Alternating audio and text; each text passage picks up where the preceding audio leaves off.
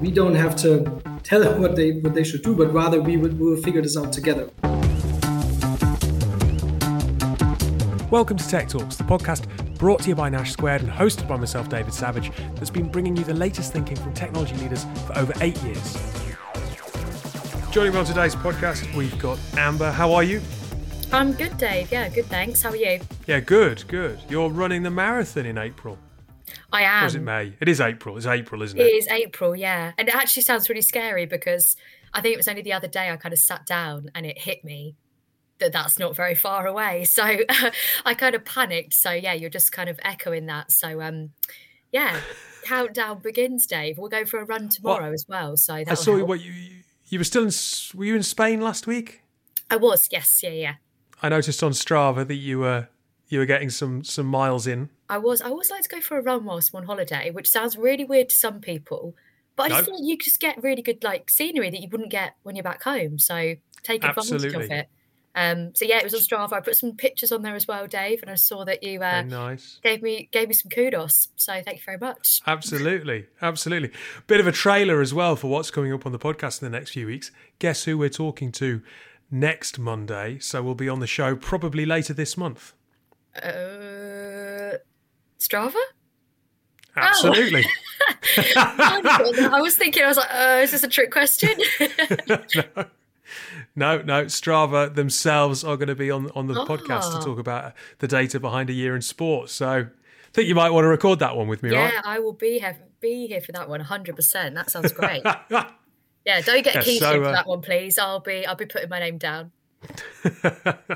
Thank you, anyway, uh, everyone, for tuning in today. Today, we have got something not running related, don't worry. We're actually going to be talking about fintech. Uh, we're going to take a trip to Germany for the first part of the show.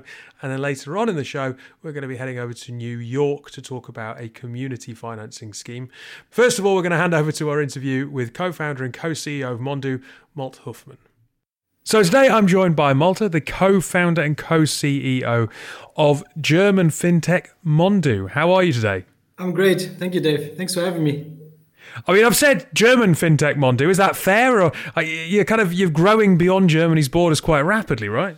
That's correct. We originally founded the business uh, in Berlin, um, and our first market was Germany. But uh, we're already present in Austria as well as the Netherlands, and we will be expanding also into other geographies over the coming months. So before we get into anything else and, and find out a little bit about you yourself, um, tell us who Mondu are and what Mondu do. Yeah, so with Mondu, we set out to really drive innovation in the B2B payment space. Um, and uh, we really feel that uh, a lot of innovation uh, has happened over the last years in payments, but most of it was actually focused on the B2C side. So consumers today are enjoying amazing payment experiences. And I think you know buying something uh, especially on the internet sometimes is really a joyful experience. And we really want to bring that also to the b2b world and uh, and make payments really joyful uh, for for businesses when they buy something online especially but also in the in the offline context. Can can can payments really be joyful for organizations? I think um, you really have to aim high right? Uh, yeah. and uh, paying something is paying for something, and this is actually uh, quite interesting, right? There's this theory around the pain of paying. Um, when human beings, when they buy something or pay for something, they mentally discount it uh, and therefore, you know, feel sort of a pain. Um, and the more, let's say, seamless the payment experience, the lower the pain level. Um, and that's why we really aim at uh, making payments uh, hopefully joyful to to really lower the pain of paying. And the business, it's not been around too long. You you've had a lot of success in quite a short period of time, right? You you only you only launched last year. Yeah, that's correct. So we um, we launched the business last year um, in September. Um, we then had um, uh, really our seed fund, uh, financing round um, with with our seed financing investors, and we've been building the business ever since. Um, we were lucky to team up with our third co-founder very quickly, uh, Gil, who's uh, also a technical co-founder and, and, CTO of the company. And uh, with him, we were able to build the product really, really quickly, and uh, were able to also go live already uh, in the beginning of this year. Uh, and since then, we're live. we're we're in the market, and yeah, we've seen great traction also with customers. Now, prior to this, you spent quite a long time overseas.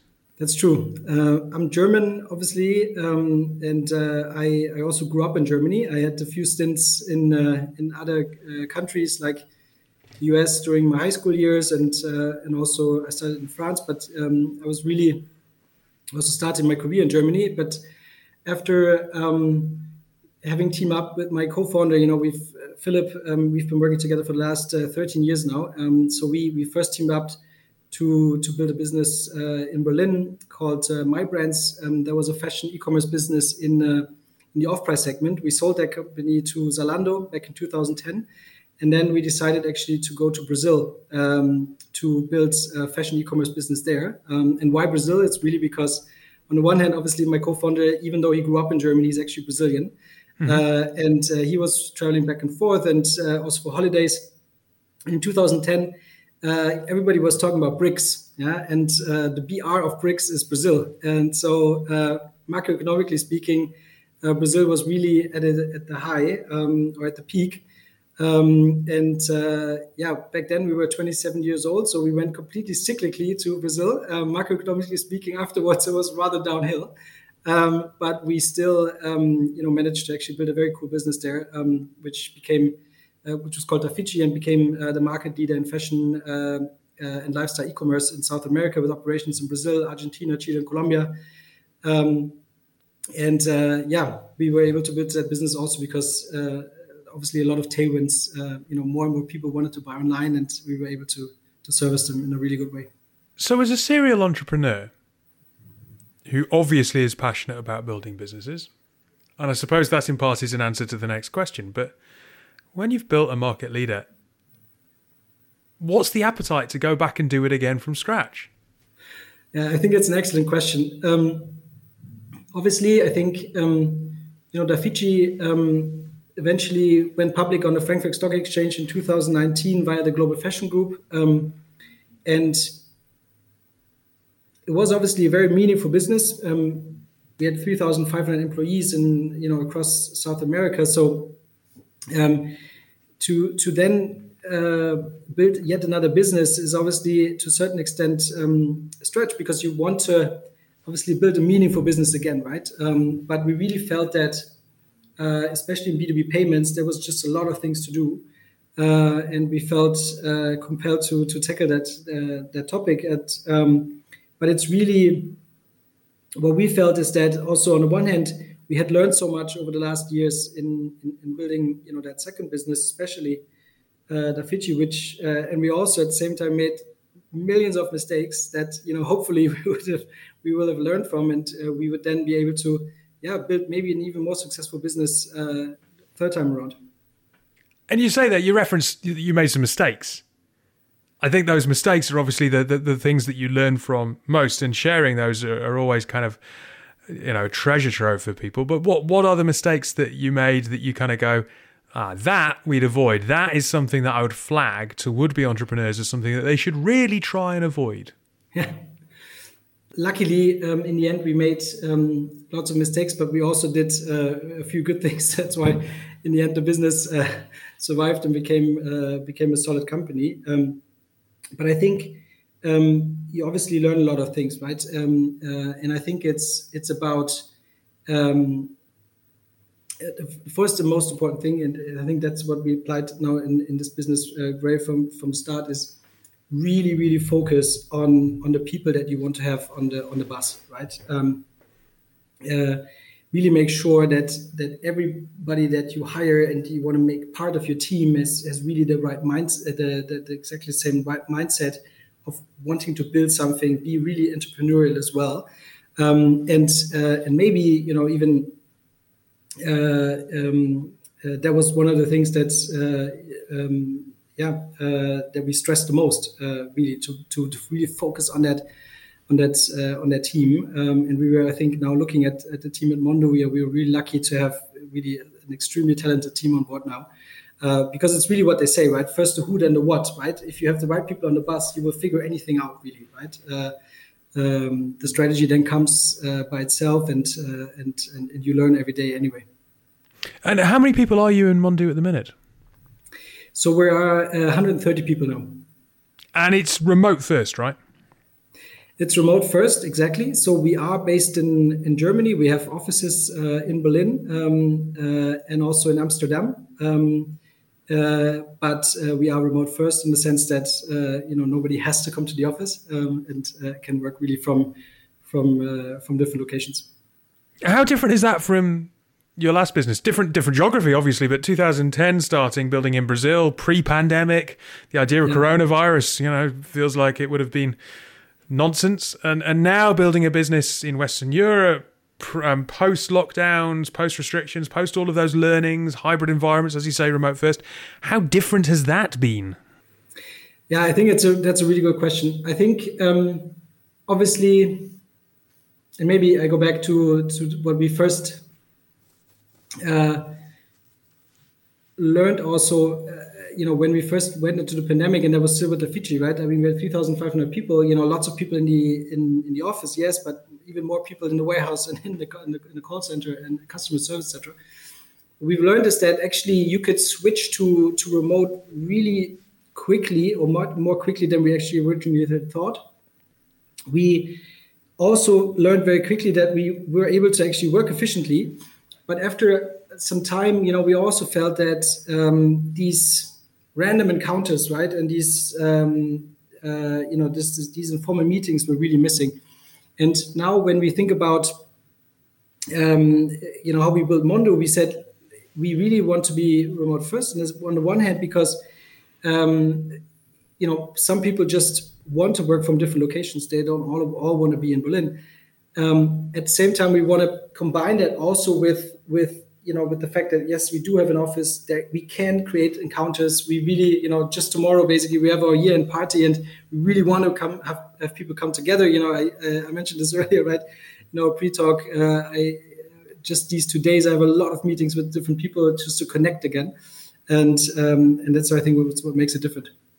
Out of interest, um, culturally, you know, one one of your workforces would have been predominantly Latin American, one is is German. Um, how big an impact is that on culture, or is actually the values? I mean, I assume that there'll be there'll be a large amount that is dictated by the way that people just view employee employer relationships, even though that's changed, versus necessarily the values that you can impose as a leadership team. Yeah, so um, working in Latin America is obviously it's, it's very different. Um, I think we were really lucky with Dafiti to have a really passionate team um, that were incredibly curious, incredibly creative and also um, very, very committed.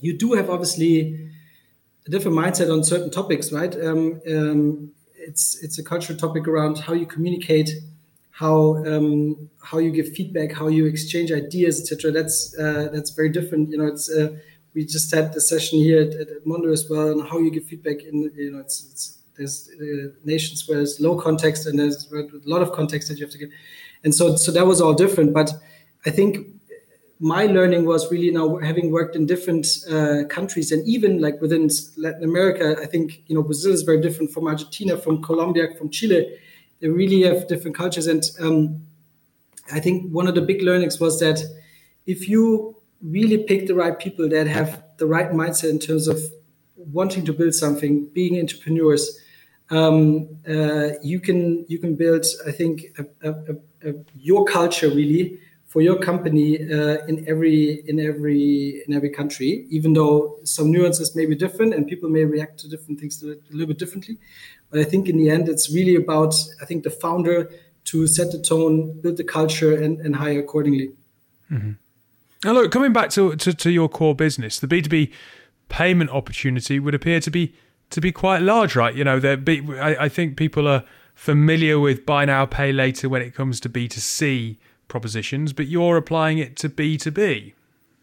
Yeah, I think um, really when you think about it, um, buy now, pay later uh, in B2B is very different from, from buy now, pay later in B2C. And I think it all boils down to the fact that when businesses transact, they do that typically with net terms, right? So company A buys something of company B, gets you know gets the product and then pays for it later and that is typically based even on an invoice um, Uh, and the concept of an invoice is, dates actually back to 5000 BC. Uh, back then right. it was on on uh, written typically on clay. Now, obviously, the format of the invoice is a little bit different.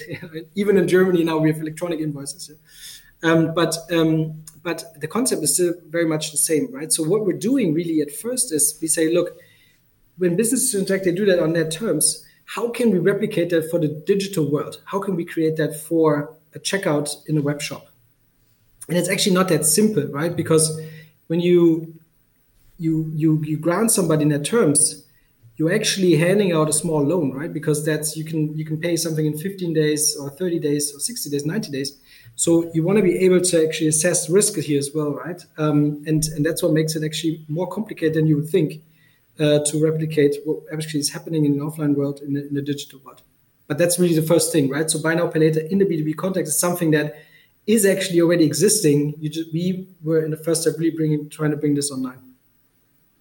And and I assume that the market looking at this kind of service is growing given the financial climate right now. Yeah, absolutely. Um, because in the in in the end, um, I think you have high inflation, and that makes businesses who typically react act really rationally. Um, they they they're really appreciating uh, obviously a payment method that grants them net terms because uh, they can actually stock up, yeah, and actually have to uh, pay for it later. And uh, also in the buy now pay later product that we have, uh, you know, net 30 days uh, typically comes without interest, um, and and so basically they don't have to you know pay for that small loan, right? And and that's obviously extremely extremely attractive. And I think this is also something that we know really well from from Latin America. You know, we were in present in two countries that are very high inflation countries. So one is Brazil, was typically actually the, for many years the country with the highest interest rates and the real interest rates in the world. Right. And in Argentina, for example, when we first started out, we first went into Argentina, I think in 2012. Um, inflation rates were still very low with 25% annually. and it went then up to hyperinflation of more than 70%, where you completely have to change your entire business. But one thing we, we always saw is that installment payments or you know paying something uh, later um, was always extremely attractive and uh, and I remember that really well when we first uh, started out with Dafiti in, in, Brazil. We we I think we offered three installments on the credit cards, and when we when that when we raised that to twelve times, the conversion rate actually more than doubled. Yeah, so it's is an extremely big driver for for business. And in the B two B world, it's not nothing different because it's really uh, uh, businesses are acting rationally, and they would always take um, would take that. Look, you've been here before you're on 130 odd employees. We're not saying that necessarily this this business is going to go to three and a half thousand. I suppose you very different. You had warehouses, you had front, you know, different different model. Um, what do you think, as an entrepreneur, the key ingredient will be for you over the next 12 months?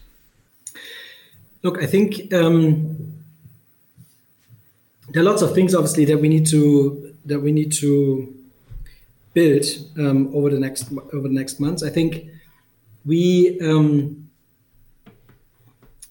we strongly believe in the market opportunity. We believe that it's still um, it's there in, in, in many markets uh, across Europe, but even uh, globally speaking. And at the same time, there are not that many businesses that are focusing on this um, on this on, on the later for B two B space, right? Um, and that's why we believe it's it's sort of a um, it's, it's, sort of green field. It's, it's sort of a land grab scenario, and we really want to move fast, execute quickly. And if it's one thing that we've learned also uh, in, from our time in Latin America is that good execution is key, um, even in complex environments. Um, and uh, and what that boils down to is really you know have a great team, have really really smart people that are committed, that think entrepreneurially, um, um and that really act you know i mentioned this now a few times but act as entrepreneurs because entrepreneurs what they do is they think for themselves and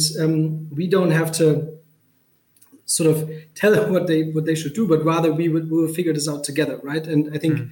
this will be extremely important uh, over the next uh, over the next months We've obviously been able to um, prove a few things, especially product market fit. Now, uh, very early on, this is this is always great when you when you find a new business. Um, uh, and, and and now it's really about execution and, uh, and, and scaling the business across different geographies, but also think about how we can improve customer value proposition through more features, but also through potentially more um, product propositions.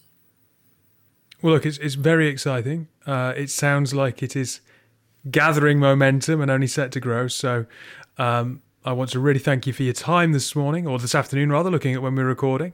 uh, and also, given that I know that at the time of recording it's your Christmas party this evening, have a great time. Thank you very much. Very kind of you. It was a pleasure to be here.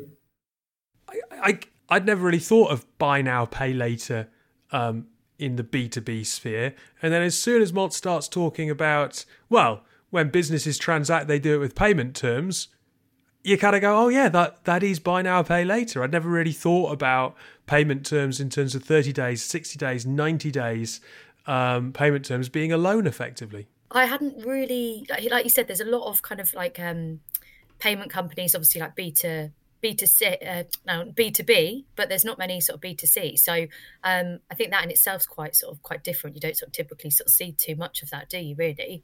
Um, but yeah, no, I, I, think it's a good idea. Like obviously, like you said, being framed as like a loan or like a repayment hadn't really again sort of taken that kind of sort of take on things. Um, but yeah, I think it's it's yeah, sort of really unique what they're doing.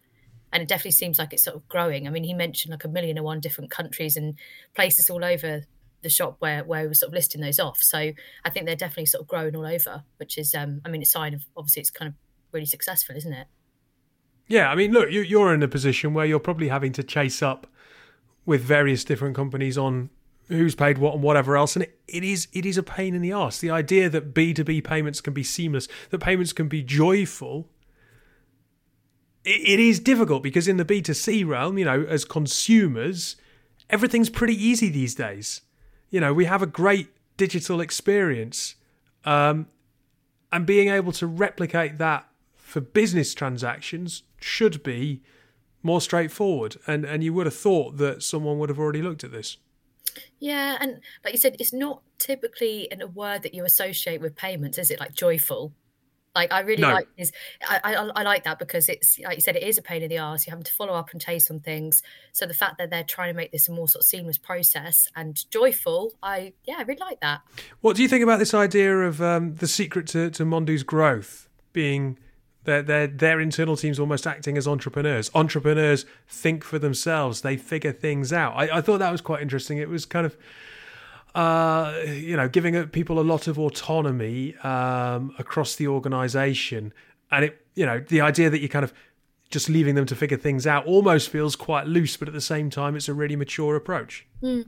Yeah, I really liked that part actually, to be honest, because I think I mean, in every company, I guess you have to have like really proactive individuals, but especially in a company that's kind of at this sort of this stage that's growing. Like you don't want to have people that are just going to come in and and sort of wait to be told what to do. You know, you need people that are going to be quite forward thinking and can help the business sort of scale up. So yeah, you're right. It is quite loose. Some people might not enjoy that way of working because they want to be told what to do.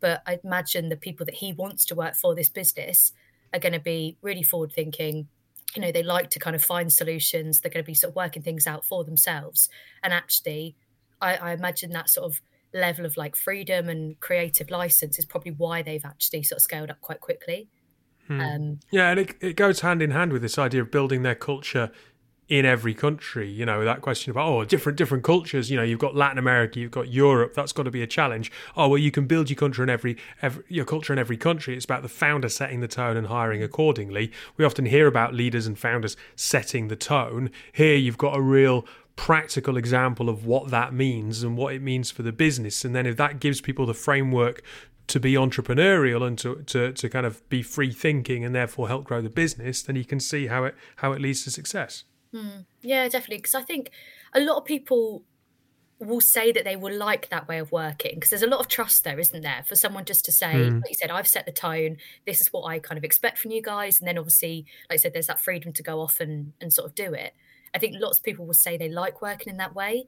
I think you only get a handful of people that can actually sort of really effectively work in that way, and you'll see results from them. Um, but yeah, I think the fact that he's obviously you know set the tone in the business and then he's got people who are sort of following suit and doing a good job of course yeah it, it sets a culture it sets a precedent and yeah, people will probably appreciate the fact that they can be entrepreneurs. Like he said, there's entrepreneurs within individual teams. So it does give you that level of, you know, I'm in charge of my own work. Of course, there's still structure, there's still process, but actually I can do this in a way that I think is going to be good and, and is going to sort of um, give results. So yeah, I like that idea. I think, you know, every team kind of has an element of that, but the fact that he's kind of like, you know, we, we sort of fully work in that way. Um, I imagine again that's why they've been really it's sort of effective and it's it's sort of it seems to work for them clearly. Yeah, absolutely. Look, that'll do for part one. We're going to take a very quick break. We'll come back for part two. Uh, when we do, Amber, are there any companies which um, you would go out to bat for or run through a wall for, or any of those other kind of uh, phrases? Any any organisations that you would really get behind? Have, have a quick think. Okay. We'll be back in a moment. A couple of years ago, Michael and Jacob, two friends from London, were both thinking about their consumption and sustainability as a whole. Michael, a professional footballer at the time, realised he had no options when it came to sustainable sportswear. Overconsumption and underuse was all too common. HYLO was born, a sportswear brand fighting for the planet by changing mindsets. They've started with a running shoe made with seven natural materials, and the shoe can be recycled at the end of its life. As a company, they've offset their carbon to beyond zero, making them carbon negative. You can find out more about HYLO and support their mission at hyloathletics.com. That's H Y L O. We support the HYLO movement. Any companies that you would go out to bat for? Oh, this is pressure, Dave. Um, no, not, not off the top of my head. It's pretty rare, right? Yeah, I mean, the only one I can think of, maybe just because it's on my mind, is like Strava. Just because yeah. I think they're great. But besides that, no, probably not. I asked that right because we've got um, in the second part of the show we're going to be talking to Nicole Bayard, who is head of growth for Solo Funds. They're a community financing platform. Basically, what this product does is it lets anyone request a loan um, into a community of members and then someone else within that community can choose to fund that person. So it's a it's a B2C financing platform effectively that is that is community driven, and then Solo pro- put products around that um, to to try and help people build their financial future. So there's no institution building capital. It's cut out that middleman immediately. They've got about a $500, $570 max I think on the platform and basically you decide if you tip the person that has lent you the money, um, typically their loans are approved through this community model within 15 minutes. But what they are going for in terms of growth is the the the analogy that you're going to hear in in the in the uh, interview is Nicole talking about Etsy, who make money when their sellers win and the impact that they make. So she references Etsy. She also references Airbnb as a community platform where users would and she uses the phrase go out to bat for them. And it's interesting, isn't it? Because there are one or two companies who have grown because the community of users really cherishes what they're able to offer their their the the, the people who, who who are invested in them. Wait, so can I just clarify? So this is a like I said a platform and people can just give loans to other people. Have I got that? And then you can yeah. tip them if you choose to do so. So, so if you lend, sorry, if you borrow the money, you can choose to tip the amount. So mm-hmm. instead of there being interest and whatever else, and yeah, as as a lender, you can decide to lend money to someone within that within that platform. And obviously, the platform uh, has some structure around it to help protect people. But most Americans, this is this is based in New York. This is a community pro- program uh, platform in New York. Uh, most Americans can't afford an a thousand dollar emergency. And as I say in the interview, I think that those same stats are very similar in the UK. I think I think something like ninety percent of the population doesn't have more than about hundred pounds in their account at any one time, mm. or something. Maybe it's not that high, but it's an alarmingly high amount of people. Yeah, I've heard you know, if, if sort of stat to that beforehand. You know, if a boiler breaks or something, they're basically up shit creek. So they don't have to give like any kind of I don't know, uh, like justification. They don't have to say like the money's for this, this, this. They could literally just put like I need this amount, and then obviously if someone chooses to give it to them, it's like that's. Yeah, it's it's it's a novel. It's a community um, approach to it. Absolutely, um, that that is is very driven on the idea of of people helping each other. Mm. So community finance. I love that. I love that. It literally doesn't even sound real. I know that sounds really, really stupid to say, but I don't know. I just don't think I've ever heard anything similar to that because typically, like you say, it has to go through like a bank or you have to put some sort of like, I don't know, case or something together in order to be able to get that money. But if you just, if you need it and you want to go to this platform to try to obviously secure that and get that level of support, then, and then there's not sort of a great deal else to it than that, then yeah. Amazing.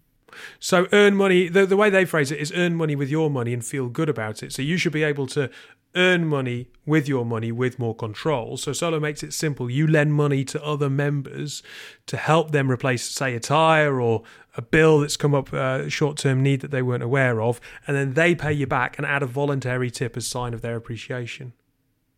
Mm, I love that. I mean, what it isn't is when my wife first tried to apply for a credit card when she was 16 or whatever, and she'd heard that someone at school had uh, gone and got a credit card, and then she wanted to go for a night out, walked into the bank, and they said, Well, why do you want credit? And she said, Well, I want to go for a night out. it's not that. At least she's just honest about it. At least she just said it how it was. not honest, just naive. yeah, well, true, actually. However old you have to be to get a credit card, maybe it's 18, I don't know, I can't remember now. But yes, there we are. Oh, um, yes. So we'll hand over to the interview with Nicole. Uh, but before I do that, just to say, Amber, thanks for joining us, and we'll be back next week. Thanks, Dave. So I'm chatting to Nicole, uh, Nicole from Solo. How are you today? I'm doing really well. How are you, David? Yeah, not too bad. Solo Funds, S O capital L O. Yep. Solo, so, yes. Solo yeah, so, so, so, so why this amalgamation of so and low with a capital L? Um, so Solo stands for social loans, hmm. and it really is the basis of our business model. Um, you know, Solo is a community finance platform um, where people can access emergency funds if they need it, um, but also our members can access a return, and they do that because um, they come together around what we call social loans, um, and this really is anyone can request a loan on the platform um, and then someone else will fund them. So, as head of growth, I I looking at, at your LinkedIn profile, it's kind of in my head. I'm thinking that you're going to companies looking to to begin their, their, their growth journey, their scale up, their startups. But there you're describing what sounds like individuals and maybe not B2B, but maybe B2C. Just, just, it would be great to kind of understand the demographics and the customers and, and yeah. who you're trying to help with social loans. And I know that you, you gave a bit of an insight there, but just to kind of dig down on that. No, thanks. Um, we are a B2C company. Right. Um, and everything we do is powered by our community members. So when you think about it, what we're doing is, or what we've done is, we've created a marketplace where people can borrow and lend from each other. And now what we're doing is building an ecosystem of financial services around that. Um, which you know we've coined this term community finance um, is really this idea that um, the through the community we can better serve people mm. both in accessing money when they need it and also in creating products that give them a return and help them you know build their financial future so it's all consumer focused um, and we've cut out the middleman. There's no institution that's giving capital. So even um, the capital and the profits are going back to people. So as head of growth what do you do specifically for the organization? As head of growth, my responsibility and my team's responsibility is to grow our consumer base, our revenue, and our business model. Mm-hmm. And that might sound really broad. Um, it is. And the reason for that is because at this stage of our company, um, we're really a utilitarian team. Um, and we work on projects that kind of serve um, the biggest need of the company in order to drive growth. Mm-hmm. You know, this summer that looked like uh, launching a white label app. Uh, it was our first white label app for um, one of our media partners, um, where we've brought now community lending to a whole nother network and, and com- um, community. Um, right now, that looks like uh, you know working on initiatives to impact conversion, helping more people come through our funnel. Um, and you know we're working on product marketing and go-to-market plans for our new products. So we really are a utilitarian team whose north star is how can we help the company grow. Yeah. I would imagine right now. Look, I, I am not obviously anywhere near as familiar with the economic outlook in the US as the UK, although I am aware that inflation was on some voters' minds in, in the US midterms recently, that Yep. The economy is, like many countries around the world right now, a concern. I would imagine, therefore, that a, a platform where you're cutting out the middleman and community finance is at the heart of what you do would, would resonate well with people and be something that they're looking for. we find that it has. Um, and, you know, uh, very unfortunately, um, people have gone through a really difficult time in the past few years. And I think that it's underlined um, unmet needs. You know, the folks who we serve are people who aren't served well by traditional finance. Hmm. Um, and, uh, you know, that's on both sides of the platform. There just aren't options. And most Americans um, can't afford a $1,000 emergency. You know, so many Americans are living paycheck to paycheck. And this isn't just a problem in the States. Hmm. Um, you know, we, we see it abroad as well. Yeah, I, I'm sure that the UK has very similar stats Yeah. around savings. Yeah. So, uh, how, how does it how does it work? A, a, a, a consumer approaches the organisation, and and what's the process? What does it look like in terms of figuring out how you can help someone? It's actually a really easy process. Um, we have an app, um, and so we're in our members' pockets. You can download the app right now, um, and um, um, well, you don't have a U.S. bank account, so you can't actually borrow or lend. but if you if you were did, in the states or had a US bank account, yeah, yeah. um, you could download the app right now and request a loan. And as the borrower, actually, you'd set all of the terms. You'd decide how much you'd want to borrow. Um, and we have people borrowing up to $575. That's kind of our max um, on the platform today. Um, you decide when you'll pay that loan back, and you'll you decide if you want to tip your lender, which is totally optional. Um, and then someone else, um, also on the same app, um, will find your loan and decide whether or not to to fund it. And so, you know, our our app is really a marketplace of um, requests from people that um, others are able to to review and select um, and fund themselves. And we use direct debit. Um, uh, we use debit rails. I mean, so um, uh, the transactions are actually really, really quick. Um, typically, people get funded in a matter of less than 15 minutes. So, to put that in context for you, what that means is, um, you know, let's say my car breaks down, right? I call a tow truck and realize, oh man, I don't have enough in my account to pay for this. Mm. Well, I can pull out my phone, request a loan on Solo, and before the tow even gets there, I have the money in my account. I mean, that's powerful. Sorry, and this might be a a UK to to US lost in lost in tran- transit uh, across the Atlantic. But when you say debit rails, Um, what I mean by that is um, uh, the the flow of funds, like the movement of money, is instantaneous. Yeah, yeah. So we're using debit rails, meaning um, someone inputs their debit card information Mhm. um, when they sign up, um, and when they get funded, the funds go to their to to their account through their debit card. So they're not waiting two or three days like they'd have to wait if we were paying by ACH. right? So I think that that is a, an interesting insight, I suppose, into the American market. And I've often heard that Yeah. fintech. I mean, you you have experience of the UK fintech market. That fintechs are perhaps slightly ahead in Europe than they are in the US with with some the of those. payment system in Europe is so different. yeah. Yeah. Interesting. Now, look, you, you mentioned a bit about your North Star. You also said before you hit record that winning whilst whilst impact is your North Star. And this is an interesting point because on one side you might look at what you're doing and go, that's very utilitarian. Um, you're helping people. You're, you're you're not trying to to take advantage, which is obviously always the concern when there's a, a short-term financial fix for, for those particular crisis points that someone's going to be whacked with a huge interest rate or something along those lines. Yep. Um, how do you balance the two? How do you make sure that you are still, as a business, winning whilst delivering on that social uh, enterprise angle? That's been so important to me personally, and was um, one of the reasons that I joined Solo. Um, you know, I hear uh, companies talk about impact, mm. right?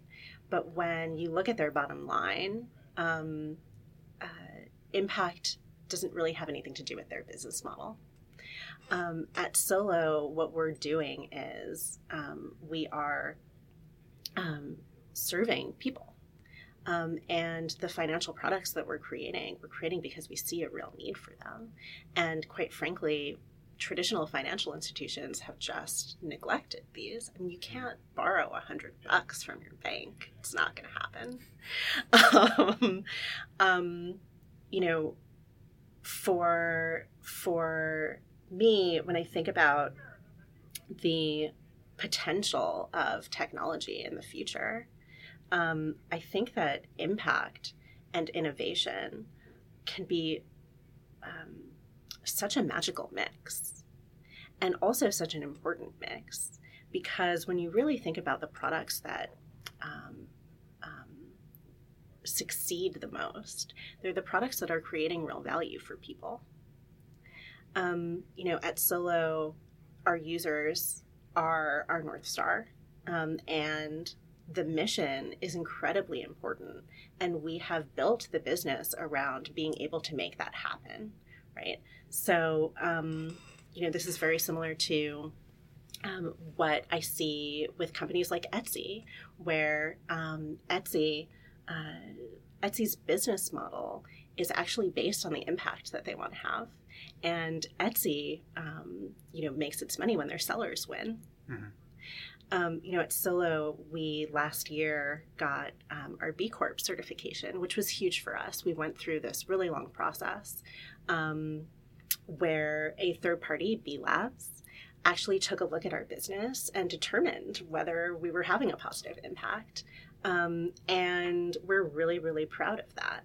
Um, it's something that we uh, will continue to strive for. And you mentioned Etsy there. Yeah. Etsy are one of a number of companies who really have harnessed the power of community to help grow. From a marketing standpoint, obviously that's not something that every company gets right. What what do you think the opportunities and potential challenges are from that? Where do companies tend to fall down? So many companies want to grow through community and try to grow through community, and very few are actually able to tap into their community to do so. Who's been able to do that? Etsy's been able to do that. Airbnb's been able to do that. Um, I see it happening at Solo. That's another one of the reasons that I joined the company. Um, and there's real power in that. I think a company is really only able to do that again when they're creating some very real value for the user, so much so that users are willing to go to bat for them, right? And go out and tell their friends, hey, you've got to try this. Um, yeah. So, look, um, we are in interesting economic times at the moment. Just, you know, as someone who's worked for, for companies both in Europe and in the US, who's worked um, for some of those organizations that we've mentioned there previously and, and now working kind of in finance, what gives you optimism that technology can solve some of the challenges that we're faced with as a society? Mm. The tech sector is at a really pivotal moment. Um, and I mean, I think that you can say uh, business in general is at a really pivotal moment. Um, but the tech sector in particular is at a really pivotal moment where um, companies are being challenged to grow while also doing so in a sustainable way and in a responsible way. And in order to to do that truly, um, you know, this actually also comes back to like in order to do that truly you really do have to create real value for users. And so for me what is optimistic about um, technology is that um, i think it enables companies to do that at a far faster pace and in a more accessible way than ever before um, i also think that there's a lot of opportunity for tech companies to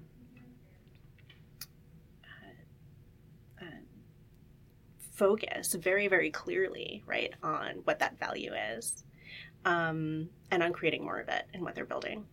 Look, it's been an absolute pleasure to talk to you today. Um, Thank you, David. It's been a pleasure to talk to you too. It's one of those products that I suppose I'm grateful that it exists. In a perfect world, it kind of wouldn't. But, in a perfect but, world, it wouldn't exist. But it's You're not right. a perfect world, and therefore, if you can help people, then that's wonderful. Thank you. Um, we're really proud of what we're building, um, and it's been a pleasure to talk to you too.